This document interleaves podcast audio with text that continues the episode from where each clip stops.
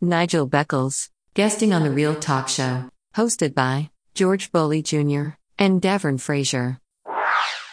Have you experienced several failed relationships or been through a divorce? How can you avoid making the same mistakes again? How to avoid making the big relationship mistakes is out now.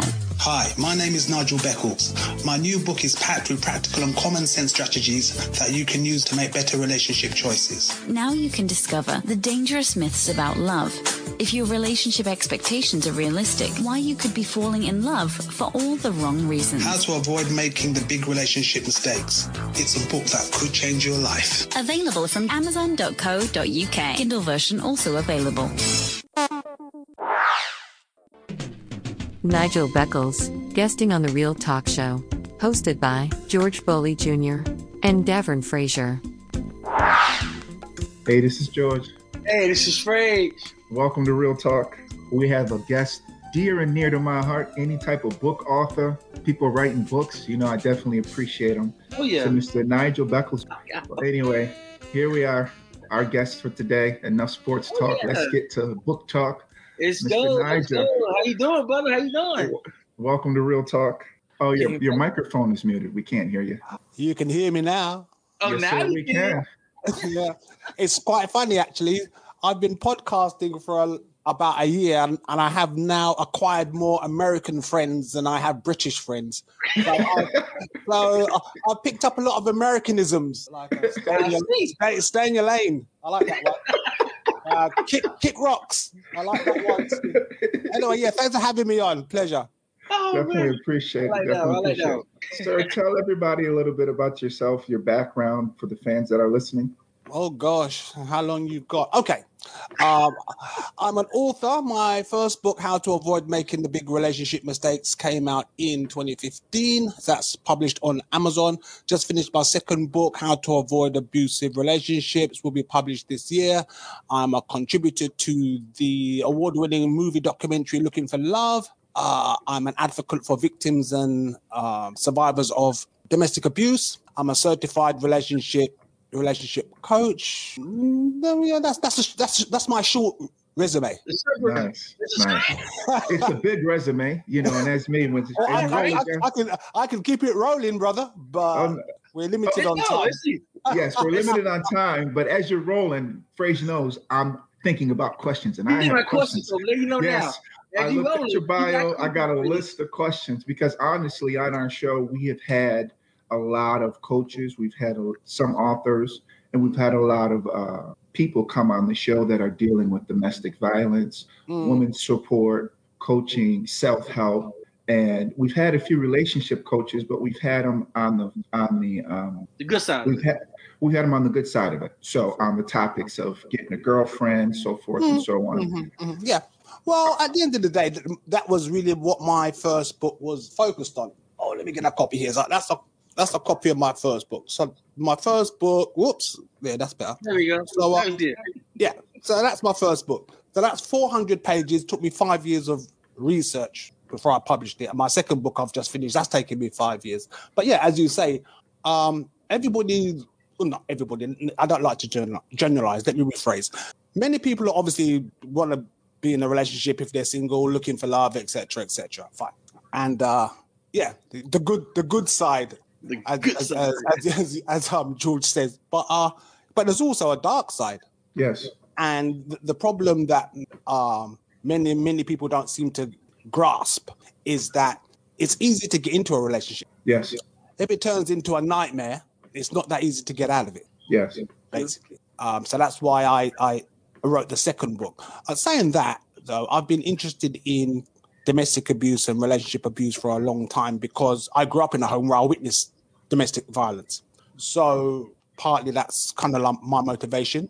I'm all about raising awareness. But uh, nine years ago, I started. Um, I've got a couple of groups on Facebook. So, say like almost ten years ago now, I started a, a group for victims and survivors Uh-huh. on Facebook. Yeah, it's called Reflections on Abusive Relationships. So that group now has 21,000 plus members. So I'm reading about the issue of domestic abuse and relationship abuse every day. I mean, Uh-huh. not only is the group there, but obviously I belong to other groups. Right. because I'm an advocate. So obviously, I need to keep up to date with what's happening, and you know, so yeah, and it, and some of the cases are very sad, and well, for me, because I'm quite empathic, so you have to learn how to detach yourself from some of these stories. Yes. You know, so, so, so some of these stories are very, very sad. I mean, last week, um, over here in the UK, we've got a, a series called uh, 24 Hours in Custody. Hmm and it was quite a, quite an interesting quite an interesting episode because you don't really hear a lot about men suffering domestic abuse hmm or men suffering domestic violence.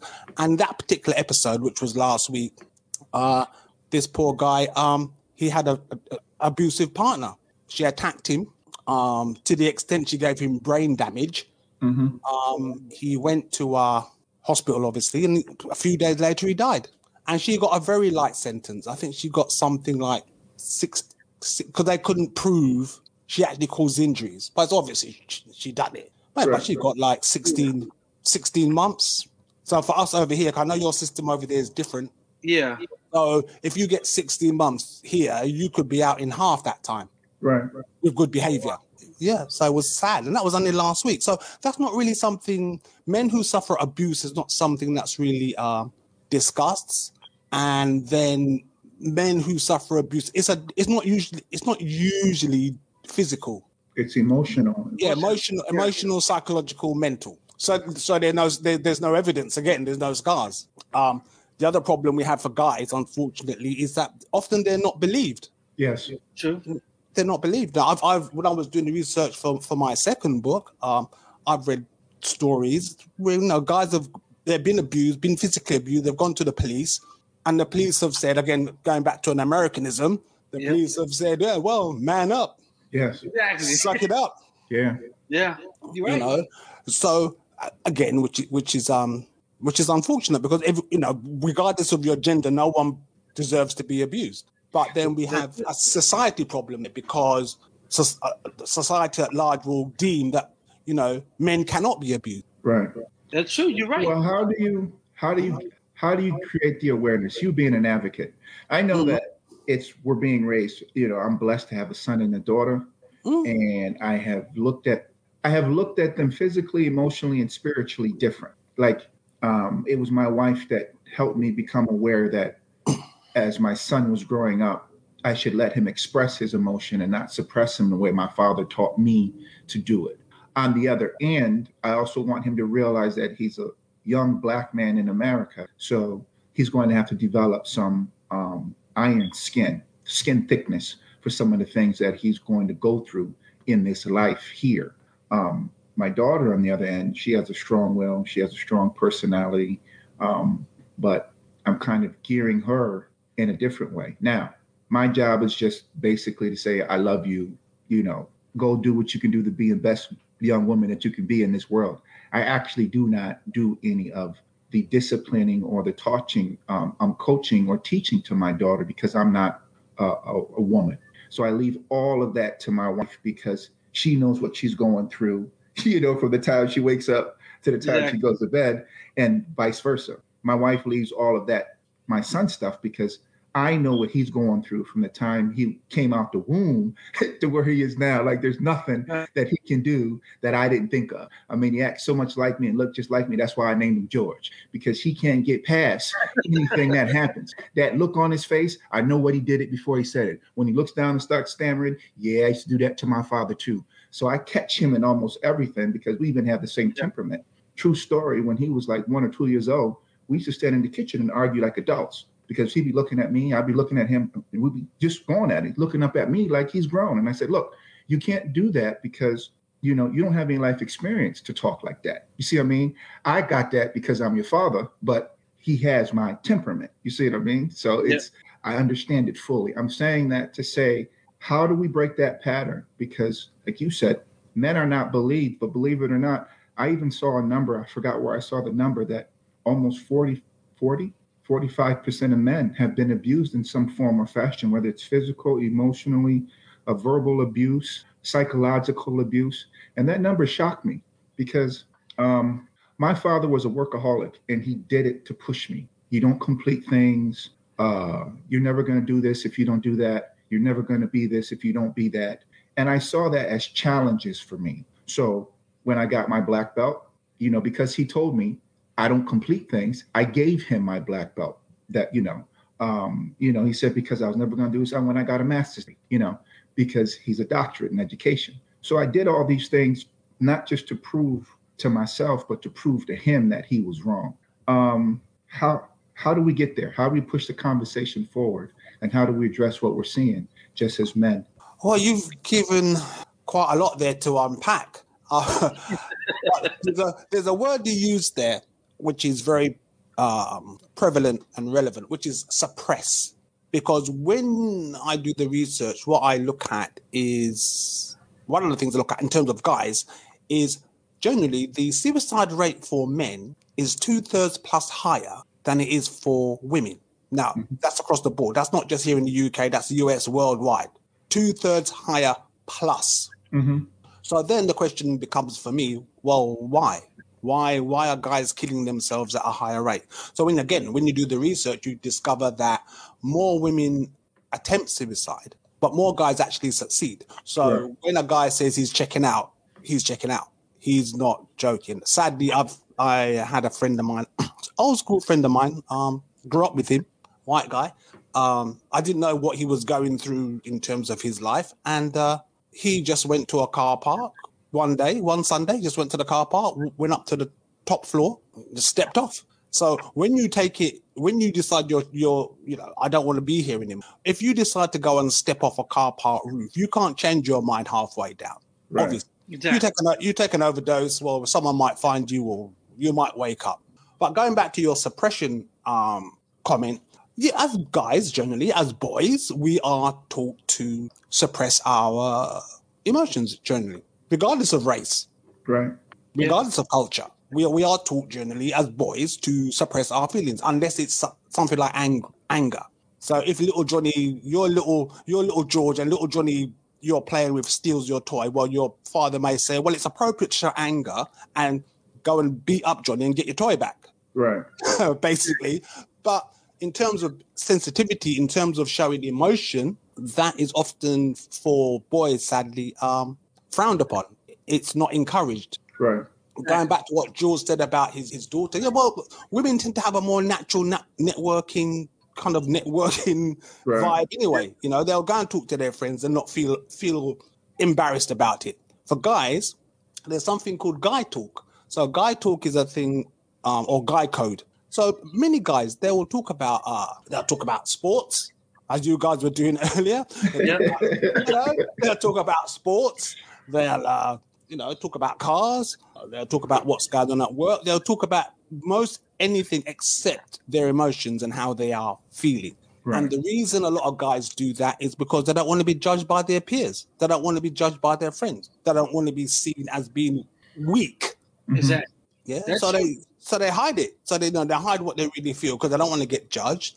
For some guys, sadly, it bottles up to an extent where they they can't handle it because right. those emotions, whether those emotions are positive or negative, they have to go somewhere. Right. You mentioned uh, George. You mentioned uh, martial arts. I used to do martial arts, but that was again that was a subconscious reaction to domestic to me witnessing domestic violence as a child and having the urge to protect my mother. Right. But I didn't realize that subconscious urge till I became an adult. I started martial arts when I was 11. Mm-hmm.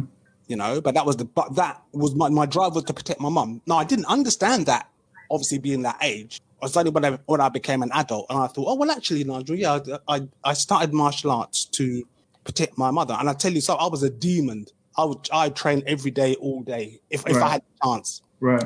Bruce Lee was my hero. That's anything right. Bruce, anything yeah. Bruce Lee yeah. could do, I wanted to do. I That's wanted right. to be able to do it, you know.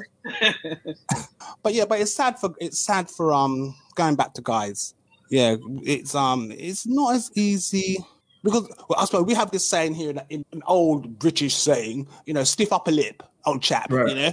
One one must just one must just bear you just bear the bear the pain. Exactly. And not showing the uh, showing the emotions. But a lot of guys are not handling that well. And it's not just older guys. When I say older, like in the sense that I have I have a friend I used to work with, a colleague.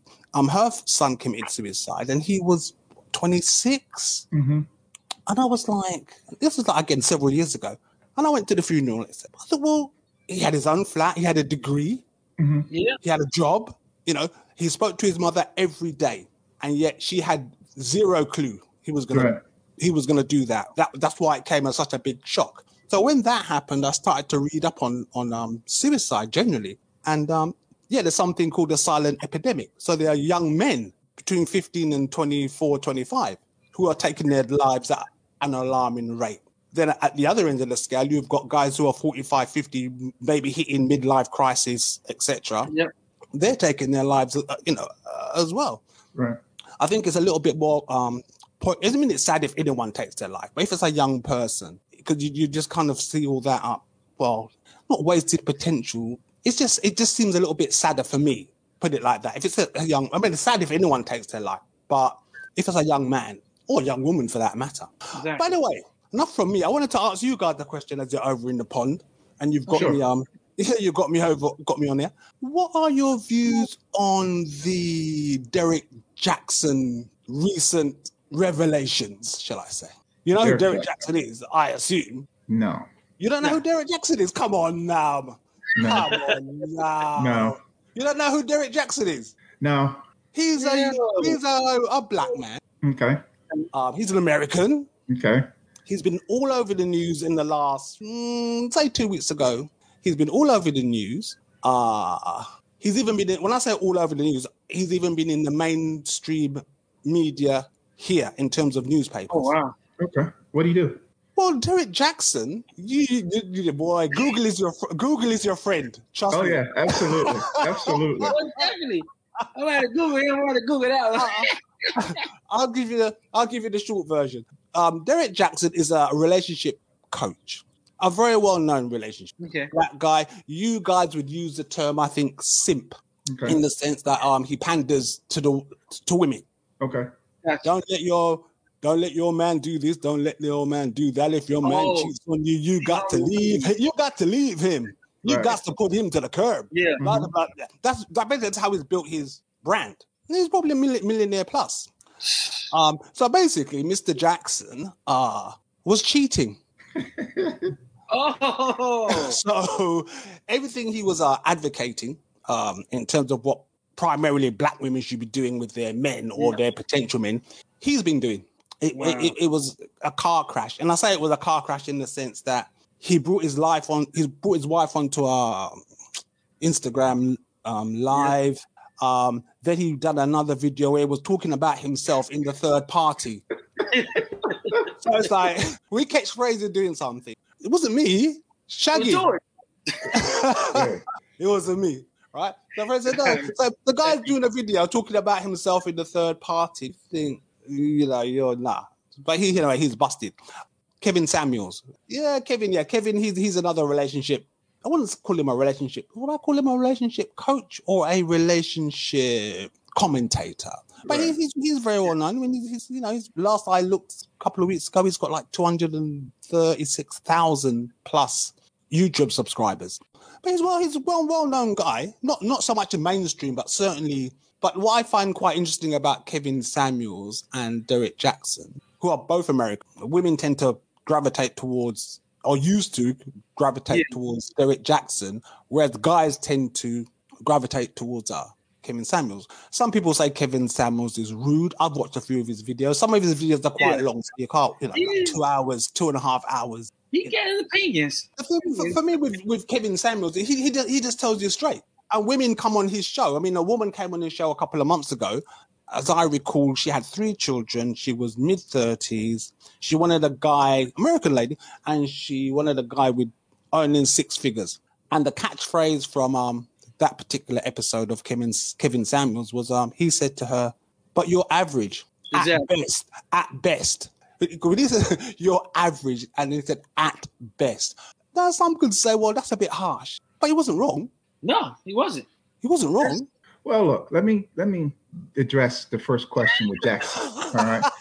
and the reason why I'm gonna say it is because while you were talking, I did a quick Google search on it, and Uh-huh. that's all I needed to do because I feel like this. When you put yourself on a spotlight to be a person of authority, or you put yourself on the spotlight to be a person of know it all, you have two things. One, you can play to the crowd to get the viewers, or two, you can take an approach like Frasier and I normally approach is an approach to really do something to help you, like your book, to really do something to help you. It has nothing to do with viewers. It has nothing to do with subscribers. It exactly. has something you in partaking something into this earth that's going to help somebody. Here's the second problem with them Jaxn, whatever this guy's name is. And even if you want to look at it, pastor, white, black, or indifferent, anybody with authority, they always, even politicians, okay, we have Matt Gaetz here. Anybody with authority, okay, they feel like what they're saying or what they're doing doesn't apply to them. And see, I don't prescribe to that because I feel like what I'm doing not only applies to me, but applies to everybody standing around me, everybody standing behind me on my back, my wife, my kids, everybody who supported me, my father, my mother, my brothers, and my sisters, and everybody who knows me. You see what I mean? Mm-hmm. So I have to, me, George Boley, I have to stay above the fray. Yeah. I have to be above reproach. Everything I say has to has to be what it is because I got people standing behind me. I have people standing on my shoulders. You see what I mean? And so if it's not what I say it is, then it's just not. Not based on fact, not based on opinion, not based on anything. Why? Because I believe one thing. When my son and daughter put me in this ground and put me in this earth, and they will, I only have one obligation to them. And that obligation is to them to say, you know, my father left me a good name. That's yeah. it. That's it. Same thing you know, me and my wife had our differences, and she thought that, you know, I was stepping out. I said, go find whatever information you need to find, go hire whatever private investigator you need to hire.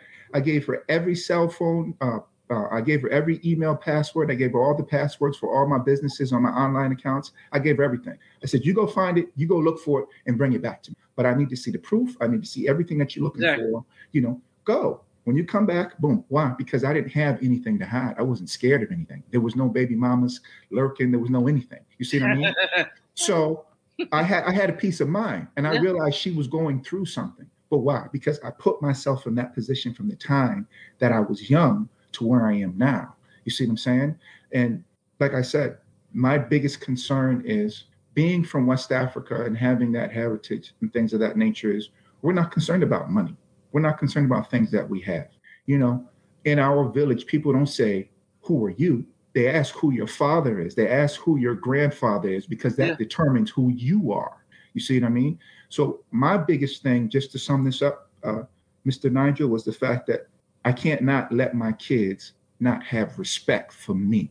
If they do that, that means I have failed completely. My mission, my mission as a father, my mission as everything, I have failed. And that means that my life is completely useless, completely useless. That's not for Frasier. That's not for you, Mr. Nigel. That's for George Boley, how I live my life. That those are my parameters. So when I hear about people getting caught out there, this, that, and the third, there's a book in the there's a book, there's a scripture in the Bible that says, Ain't nothing new under the sun. What you do in the dark shall come to light. And it always comes to light when they're at their most peak, when they're at their most high, when they're at the most pinnacle of their career. It always comes to light. I don't know if you guys remember in New Jersey, we had a governor named James McGreevey who was living a lie until it came out that he liked men as opposed to women, and he had to yeah. and he had to uh, uh, he had to resign his position. Okay, at the pinnacle. Why is that important and why not mention it here on this show? Because they were talking about James McGreevey being a, a potential Democratic candidate for president. He was on that path. So all these other guys who think that they can and can't, oh, I'm gonna help you, this, that, and the third, you forgot one thing. There's a lot of people out there watching. How many times have we seen women go online and say, oh, wait, this person, here's all the text messages he was sending me. I forgot the name of the the, uh, the Republican congressman. Yeah. He was pro-life, but he wanted his side chick to get an abortion, so his wife didn't find out. Exactly. you exactly. see what I'm saying? It doesn't apply to me. It applies to everybody else who I'm legislating and why I feel like uh, abortion is this, that, and the third. But when it comes to me and mine, I can do whatever I want. And exactly. it just it's just a double standard that um, men of power or men in position of power think that they have. And it's, it's shameful. And I feel like they deserve everything they get because they put themselves there. Go ahead, Fresh. I'm, I'm going to say it like this I'm gonna say one word. It was some everything you just said, Joy. Accountability. Accountability of your actions. Accountability of what you believe in and what you preach other people to believe in. You know what I mean? Right. They say the old saying, you follow, lead by example. You know what I'm saying? If you tell somebody something, you expect them to follow what you're saying, but yet you're doing a total opposite. Yes. Who, who are you fooling? If you really, who are you really fooling? You're fooling yourself. You put a mirage on yourself and a mirror and say, look, this is me. This is the image I want to be like, but reality, I'm on the other side. Like Michael Jackson said, the man in the mirror, you see photo images in the mirror, you see the young version, which is you the dumb, stupid, ignorant, no one know, don't know anything. That's right. You learn Uh huh. the mistakes you made when you're younger, you know, and you got the middle aged version where you're still learning, but you're a little more mature in Right. what you're doing and if you approach certain things. Now the other one, I ain't quite there yet, George. That's the older version. That's the one right. who's advisor who who everybody looks up to. Even like I would tell people like relationship wise, go back to Nigel relationship wise. Back when we were all growing up, I had examples. I have good relationships going 30, 40 years, 50 years. And they, and they don't even find out later on they had problems. Right. But they worked through the problems. Right. The first thing this guy, one, our story guy told me, he says, you sometimes you must learn to make a mistake, to learn from your mistake, to understand what you truly have, or hmm what you're truly about to lose That's right. from your mistakes. And it's the thing we say we learn, cause and effect. Whatever you do, whatever action is the reaction. A reaction is is the effect. You see what I'm saying? Whatever action do, there's an effect from it. Now, are you willing to take that reaction from the effect? Losing wife, lose your family, lose everything you worked so hard to get, you know? And a lot of people don't do that. They don't think. I would do that when I was younger. I was doing stupid thing all this crazy. They get girl, this girl, that girl, that girl, that. I ain't had no relation, understanding of a relationship because I wasn't trying to be in one. Right. But see, now one of the ones who are actually trying to be in one, who don't know how to now because they have no examples anymore nowadays. They be real about it. Young, the average marriage nowadays, look it up. I looked at it's Texas, It average a year. Average young couple who get married, if they last over a year, They They might make it. for three years. They might make it. Just three years. We didn't say 20 years, three years. If they make over three years, they average make it maybe eight. You see, what I'm saying? it's always a maybe after they pass it. Back then, it was just, oh, I got married young, but they were married 30, 40 years after 15, 30 kids. Right. So it was a big difference in era. And outside kids. Don't get it twisted. Back then they had side chicks and they had outside babies too. Yeah. that's, what I'm, that's absolutely. what I'm saying. It's stuff been happening over the years. It's nothing new. It's just now coming more to light. Like y'all say, what stays in the dark come to light. This has not been changed. There's nothing changed. It's how they do it changed. You see what I'm saying? Like be real about it. Like a lot of people in America says when a woman, man a woman under 14, 15, 16 years old, but back in the back of the 1800s, they married women Right. who was age 13 and 14 years old because they were considered a different era. You see, they were mature a little different. They were taught different ways. Now it's a lot different, whereas they're girls are girls. You can't you can't see a, a 30 year old man marrying a 12, 13 year old, which is crazy. Right. You know? And I say that because things have changed so much where relationship wise and men approach relationship, women approach relationship. Like for example, a man feel he's doing everything he can in a relationship, where his counterpart feel like he's not doing enough. Right. He works four jobs. He never home, but she wants him home. She wants him around her, but she don't understand that bills have to be paid. This has to be done. Responsibility has to be taken care of. But they want both in one, but you can't get one.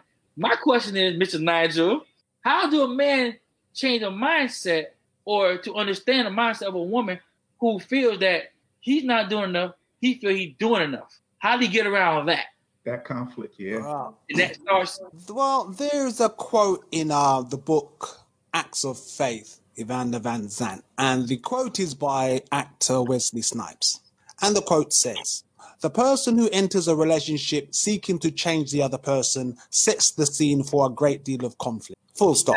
There's no point going into a, uh, a relationship trying to change the other person. You're often going to be on a hiding to nothing. Going back what George said about Derrick Jaxn, it doesn't really for me, as you Americans say, this is how I roll. How I roll, how I roll is how I roll is at the end of the day, it doesn't matter what your your field of work is, it's how you conduct your life. And it all depends on a person's levels of hypocrisy and their levels of integrity. And each individual has got to balance that out. Now, some people, as we know, are quite happy to be hypocrites Right.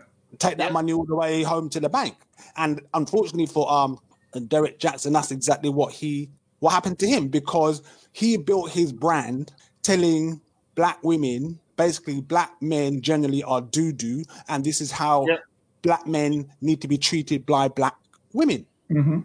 That's how he built his that's what he built his brand on. Wrote his books on etc etc so that's why he got a, a lot of stick in terms of what happened Exactly. um, a few a few a few weeks ago. Because as you say and um yeah what is done in the dark will often comes to light. And then what the person is left or the brand or the company is left with a situation where they've got to exercise uh, damage control. The other thing i forgot to mention yeah i'm also a podcaster so i've been former radio presenter The station the first legally black owned station in the uk was called choice fm and i was uh, presenting with them for 10 years uh and then Excuse me, so really quick. You said Oh. legally. You said legally owned. What does that mean? That does that mean Oh. like uh, it was illegal or people of color couldn't purchase it? How, I'm I'm just asking because in the no that's United cool no in, it- the- in the 'cause- United in the United you're- States you have you, we could have bought it and you know, but we wouldn't have been mainstream. You need you know, to give me give me five seconds. yes, sir. Okay. Five seconds. I'm just gonna get something to prove a point. I like that. Absolutely.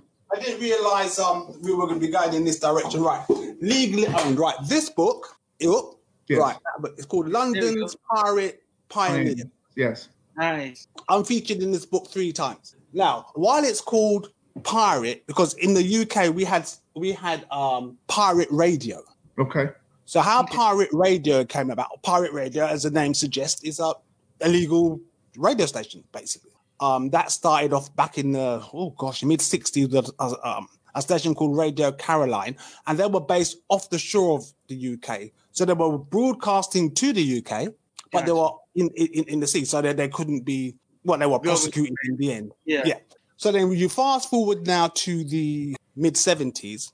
As black people or lovers of black music, we were only given like three, five hours a week. So you had a guy called, um, oh gosh, you had um, Tony Williams. Mhm. He done a reggae show um, on, on a legal station. Have to stress legal Yeah. on, a, on BBC Radio London. So you had Tony Williams.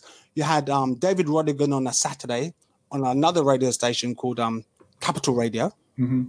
and you had Greg Edwards. So Greg Edwards done the soul, the soul spectrum. Um, then you had David Rodigan done the reggae. That those were both on Saturday. So those two shows were back to back on the same station.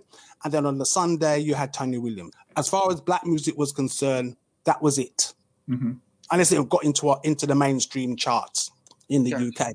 So uh, in the say late seventies, early eighties, black people started to make their own radio stations, but they were not legal. So Okay. le- legal license then. It wasn't they weren't legally licensed. Yeah, you, you just buy. I mean, I, I, before I got onto Choice FM, I, I was on a few pirate stations. I, I've been chased by the DTI. The DTI is the Department of Department of Trade and Industry. Yeah. because obviously, you know, you're doing something. You love the music, but you're doing something. Obviously, you're doing something. It's illegal. actually legal. They want to shut you down. Yeah. So um so yeah, so we had pirate radio stations here. So that's why I use the term legally owned because um Gotcha. Say the late 70s into the 80s the stations that was playing black music were pirate stations. They were illegal stations. I mean, there's even a reggae track called Yeah. um, Bob pirate, it. pirate anthem. Pirate Mhm. anthem. Right. Yeah. So um yeah, so that's how that term um, came about. But as like anything else, uh, when you start a company, usually a business person, man or woman, they start a company with the goal to build that company up and eventually sell it. Right. And that's exactly Yeah. what happened to um Choice FM and, and other. There were certain pirate stations who actually became legal stations. Mhm. They applied for a license, they won the license because at the end of the day, which wasn't that big a stretch, because there weren't there weren't mainstream radio stations catering for black music, people who like black music anyway. Right. So I don't know what the setup is there, but we have a very when you apply for a license here, you've got to it's it's called um promise of performance. So in that mm-hmm. promise of performance, you've got to like when you apply for the license, you're gonna say, Well, I'm gonna play 10% of soca, I'm gonna play 15% reggae, I'm mm-hmm. gonna play 50% R and B, I'm gonna play as a station, rap, etc. But you've got Yeah. to you've got to produce a promise of performance and you are monitored on that promise of performance. So if you say you can you can apply for your license and say you're going to do X, Y, and Z, Yeah. But if you don't do that when you get your license, they're, they're, they're going to come after you. So, well, you're not doing this, you're not doing that. This Right. is what you said you were going to do. Why you're not doing it, basically. Right. Yeah. Right. But with you guys, you guys over there, you got BA, BET, isn't it? Yeah, we Yeah. got. I mean, we yeah. are open. We're more open though here because they now we, we had the same problem here too. Prior radio station, a lot of black stations had a lot of radio, stations, but they were unfortunately wasn't able to get licensed because the fact of the matter is a lot of this the stuff was governed by our counterparts, so it wouldn't allow us to get certain licenses. We had to go undercover get licenses and do other things. So that's why now you notice a lot of online radio stations pop up versus traditional radio stations. Because like I said, you govern the same thing. The only difference we don't have what they call the promise. to performance is what it is now. You say you file and you want to say I'm playing R and B. They they don't give you a lot of categories. You either play R and B, soul, rock. You more categorize as one particular song, and you say maybe on I may go into country or I may go into this. But it's not like there where you have to put ten percent here, thirty percent there. You don't do that. You say I'm gonna play R and B. Uh, I'm gonna play hip hop. I'm gonna play this. So you, you like to more categorize. Like you more stations just simplify just R and B on one side. It's all you Plus, on top of that, you have to understand that um, because of segregation here in this in this country, the the music was a lot stronger. So if you had radio, what we call the Chitlin circuit, so to speak, that was where you had radio, you had music, and you had performance, and it was all based through the deep south. Um, how do I say this? This is where you knew to go. There was a movie about this, even. Uh, you know, this is how you knew where to stay. Yes, exactly. You see what I mean? And what changed in this country was um, the white people in power started seeing how much black music, the black economy was drawing, and they figured, listen, it was just too much money in these particular economies for three or four, five or six, seven people throughout the entire country to hold that was considered quote unquote black radio, black music, black this, black that. So, you know, they only integrated all the pop songs and the ones that they didn't want to integrate, they took. So that's why you had Little Richard here, but you had an artist like Little, Little Richard on the white stations. You know, you had this Yeah. artist here, but you had an artist like him on the white stations. You see what I mean? And it was just an entire, um, how do I say this? It was just an entire theft, so to speak, Yeah. of our of our culture, our dynamic, of everything that we we have done until they couldn't steal it anymore. Until the, the lights became too bright for them to just say, "Oh, we're just going to take it." So we kind of had to squeeze through the door a little bit to get there. And then we had, you know, breakout artists like, for instance, if you look at Michael Jackson. Michael Jackson was the first artist to, I think, to break on MTV with a music video. And what he used, he used Billie Yeah. Jean. You know what I mean? Which took him to the moon and back. You know, so it's just it's just interesting. Um, we're going to transition back to relationship. Let me just finish this thought. It's just interesting how Yeah, one, Um, one, one more thought on that too. Yeah, one more thought you finish, George. how we always have to fight for the little bit, okay? Yep. But we never get the maximum for the little bit that we put in. That's true. You're right. And I was almost just add on to what George was saying. What they do back in the old days, what they do, label to do was they would sign a black artist, right?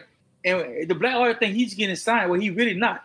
He's writing music for the white counterparts. That's right. But what they do is, a matter of fact, I believe you ever seen a movie, um, Five Heartbeats. We had a part of the movie where the guy goes to the record label and says, "Oh, I'm a sign," but he says he bring white group in and starts singing the exact same song he just wrote for him a few minutes ago, and in the white version of it. See, this is what we're doing. This is our game plan. We're gonna take your music, and we're gonna scream it to the white. You're like, what the heck?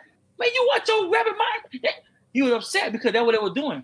They'll take your music and flip it and transition over, and you sign over the whole rights to that music to them Yeah. in that contract. That's part of the contract. They will pay you what fifteen dollars, thirteen dollars, whatever, whatever it is. You play on your st- black stations, but at the same time, they're making twice as much money with your same music, exact same thing. More than twice, Fresh. They're owning the masters. They're owning all the rights. They're paying you pennies on the dollars. They're owning the broadcast rights. They're owning all of it. That's why That's most why- it's popular. That's why most major labels to this day don't even um, allow you to own your masters. You have to negotiate that in your contract if you're smart. Exactly. Okay.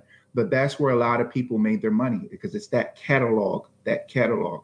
Okay. Michael Jackson understood that. That's why he bought the Beatles catalog.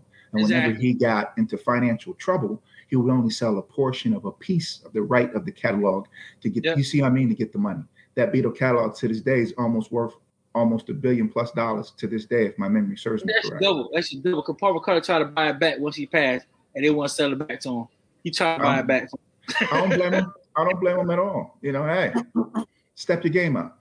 Anyway, that being said, um, Anyway, Mr. Yeah, Satchel, that really being- quick. That, that being said, I wanted to say to um, respond to Frasier because the Five Heartbeat is Mhm. my all-time favorite film.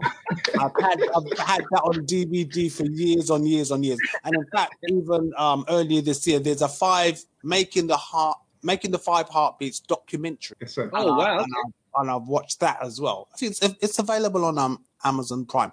But the interesting thing about the Five Heartbeats is um, Townsend, Robert Townsend, the, the director and guy who's in it, um, Yeah. he wanted to base the story on the Temptations. Yes. But when he Gotcha. took the original, when he took the original script to the producers, um, they said no, you can't base it on the Temptations because if we run it the script how it is, if you remember Big Red, the record Yeah. company guy, they said, well, yeah, but we could get sued because Berry Gordy might say, well, Big Red is based on me, Yeah, Right. right? Therefore, that- exactly. therefore, that's defamation. Right. So Exactly. they actually um so you have to kind of t- tweak the the script a bit so it, it's more it's based on several kind of groups from that era 60s Right. 70s like the dells temptations but they, they could the way he wrote the original script they couldn't make it too pacific Right.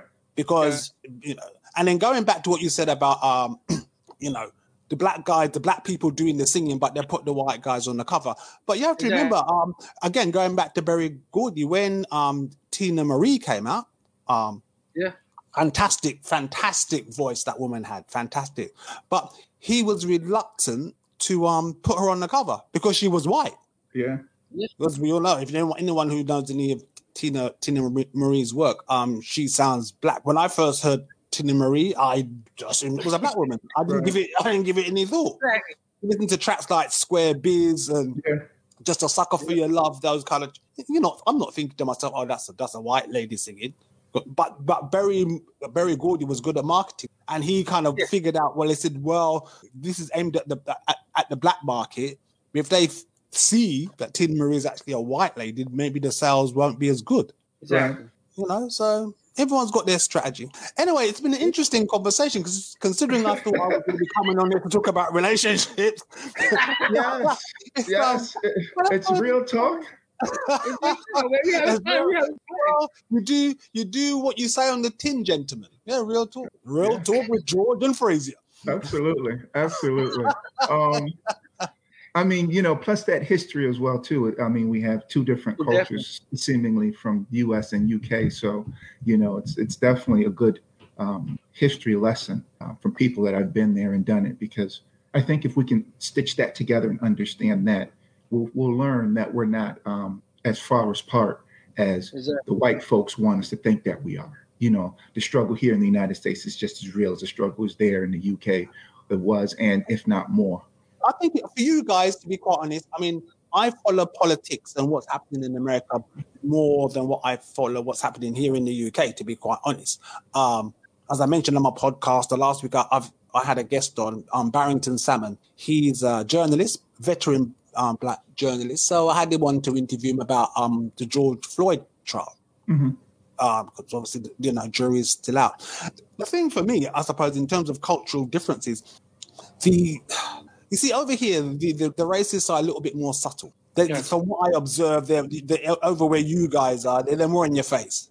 Right. They want be using the N word, want to be doing this. But I think the bigger problem you guys have is guns. Yeah. Yeah.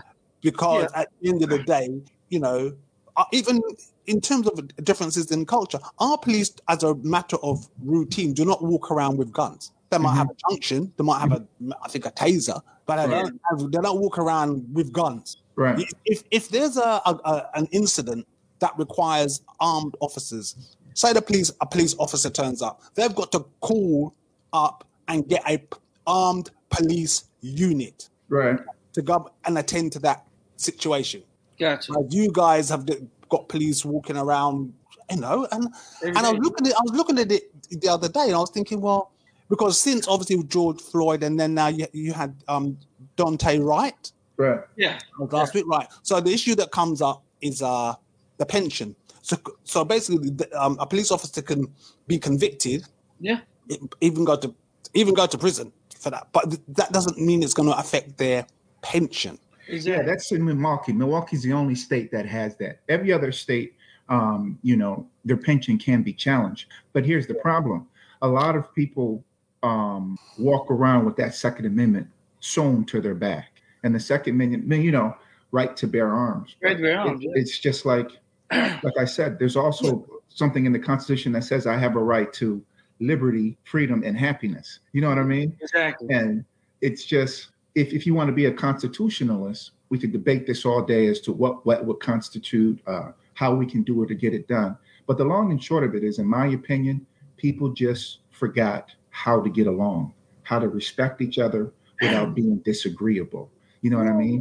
Well, you've got another problem there, though, haven't you? Because you see, when you look at it, because I'm I'm a, I'm a keen a, a keen um, researcher of history, Uh-huh. especially Black history, Mhm. especially um, Black American history. So I'm a big Malcolm X fan. I've got six, seven, eight books here on Malcolm X. I've got books here on Martin Luther King. So, but the bottom line is this: you guys have a history where Black people were slaves for 400 years. Yeah. Black people only got the got the um, right to vote in 1965. Now, when you look at 1965 in in terms of historical timeline, that's just the other day, 1965 Yeah. to now, Right. right? And when Obama got um, elected, everyone was on about, oh, it's a post-racial era. But then you see the backlash, the backlash to Obama Was the was orange? Trump.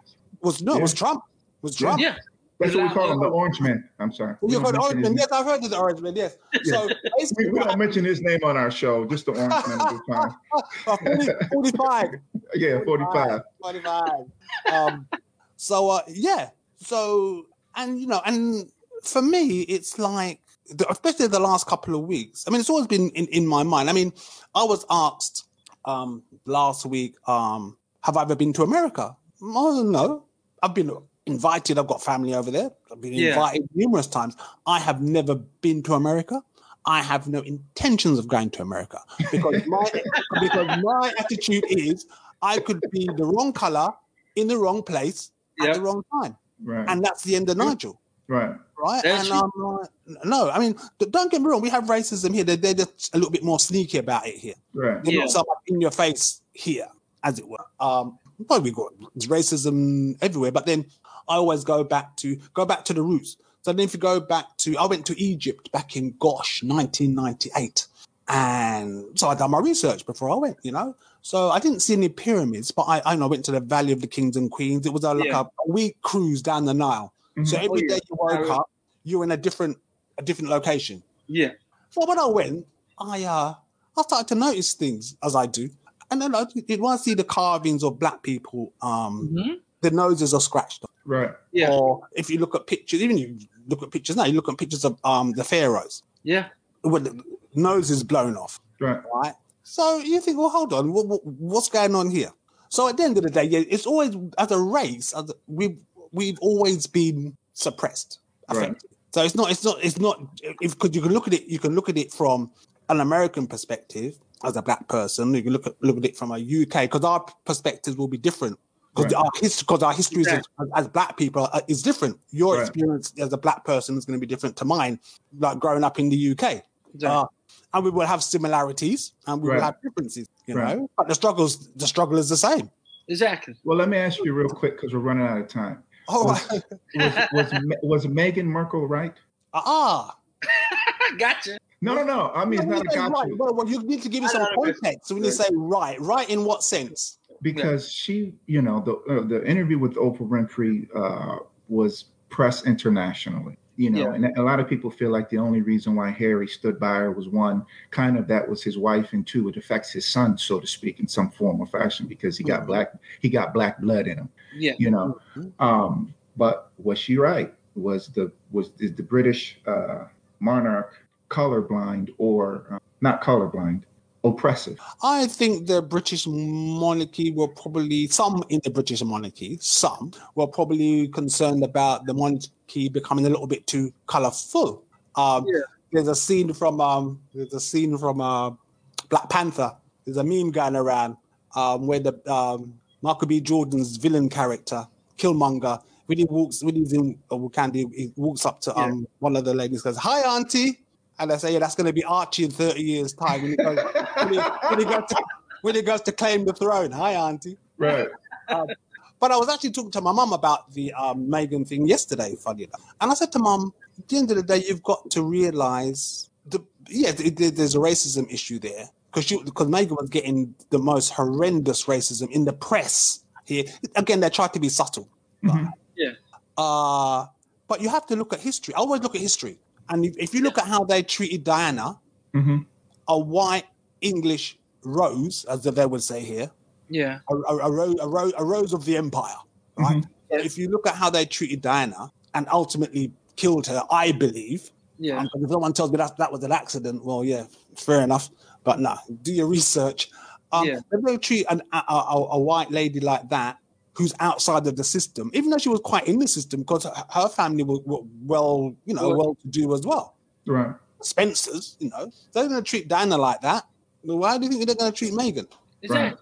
But- and and how Harry, uh, basically what Harry's doing. You have to remember Harry was is, is younger, and so it aff- probably affected Diana's passing. Probably affected him more. So now he's doing. He's looking after his wife. How he believes that Prince Charles should have looked after his mum. You have to Yeah. remember Charles cheated on Diana. That's right. Yeah. With the woman he's married to right now. Precisely. exactly. you pass, go collect two hundred dollars. Exactly. Listen, Nigel, we want to appreciate you being on the show with us. You know, Oh. we definitely want to continue the conversation and bring you back more Definitely. about Gotta have you come back. relationships. We're just sorry that the conversation went the right. Thank you for having me. In fact, it's been very refreshing actually talking about things other than relationships because. I'm being, I'm, being I'm, I'm keeping it real. I'm keeping it real because that's usually when I'm invited on to talk. Obviously, when I talk to me about relationships or abusive relationships, I'll actually have a have a chat with some guys about some you know, the other things because life is life is life, isn't it? Let everybody know where they can find you on social media. Well, you can find me at my podcasting website. That's a good start. It's called author Nigel Beckles podcast.com. So that's a dedicated website to my podcast. Find me on Twitter, Instagram. In fact, just go, if you Google Nigel Beckles or if you Google author Nigel Beckles, I will be found. I'm an easy guy to find, trust me. Absolutely. And one more thing, what tips you have for the, the relationship? What tip you have for the young people coming up in relationship wise to get out of bad relationships? couple to tips. get out of bad. Well, again, there's something. Well, whether the, whether you're young or whether you're middle aged or Old. Because, like I said, when we started talking, it's easy to get into relationships. Getting out is, especially if it's an abusive relationship, not that easy. Right. And cost costed your life. Over here, for example, um, on average, two women a week are murdered by by a partner or ex partner. On average, and that was prior. Those figures are prior to lockdown because Wow. since lockdown it's gone up so i don't know i'm not clear off the top of my head of the figures in uh in america but I imagine they're very similar and they're probably higher because again you've got the you've got the gun issue there Right. Oh, exactly. pay attention my my advice to, to everyone is always like pay attention and more importantly pay attention to your intuition Right. because sometimes it's not a question of you know someone slaps you or shouts at you or is abusive to you sometimes you might just get a vibe you might just get a feeling from something's off here and that's i think a mistake a lot of people make is they're looking for evidence they're waiting for the evidence Right. Unfortunately the evidence might be you might, you might lose an eye or a leg Right. or an arm all right but if you get that feeling that something feels off then you just you got to pay attention your, your intuition is your friend basically Absolutely. Your intuition tries to protect you Absolutely. Absolutely. Well, listen, Nigel, we thank you for being on the show. And like thanks for having me it's been fun definitely love to have you again. Uh, anytime, anytime. We get Appreciate ready with the friend, right, Judge? Thank you so much. Absolutely. Friendly, brother. We family now. Indeed, indeed, yeah, yeah. Any anytime I must have you guys on on a, on a, on one of my podcasts. Actually, that'd be fun too. Yes. You'd be honored. We'd be honored. Be honored. We love. Oh yeah, that's I've had some good. I mean, I've had. In fact, the majority of my guests are actually American. I mean, I've had I've had on um, Robert Bell, Kool in the Gang. Mhm. They've sold like seven, seven- nice. 70 million plus albums. that I've had him on as, as a guest. I've had Jane Elliott on. Jane Elliott is a white lady, but she's well known as an educator. Mhm. in terms of um, Nice. anti-racism. I mean, Jen Elliott's been on Oprah Winfrey's show five times at least. Right. Wow. So I've had her on as a guest, but I have all I have a variety of guests. I had a guest yesterday. Um, he was born with cerebral palsy. Right. right. Oh, nice. Which is something I don't. I, I didn't really know anything about until yesterday when I interviewed him. So you have all types of guests. I had a guy on, a guy called Terry Tucker. He he's suffering with um sadly with terminal cancer, and during his treatment he's had to have amputations. Right. But, but since his diagnosis, he's written a book. He's a motivational speaker. Terry, in particular, I found very, very inspiring, but very humbling at the same time because he is even despite what he is going through, he's still trying to help other people. Right. That's amazing. So, um, yeah, yeah. So it's been it's been an interesting journey. The the uh, the podcasting journey, very very interesting journey indeed. But yes, gentlemen, all the Thank best. sir. Take care. You All bet. right. Take care, brother. Hey, this is George. Hey, this is Frakes. And that was Real Talk with George and Frasier. We'll see you guys tomorrow, one o'clock. Peace. One o'clock. Peace.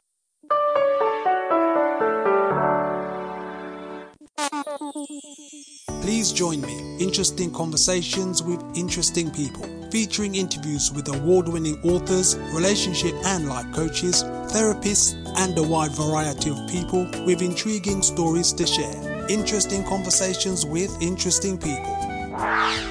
The podcast series hosted by author Nigel Beckles. Available on all major podcast platforms now, now, now, now, now, now, now.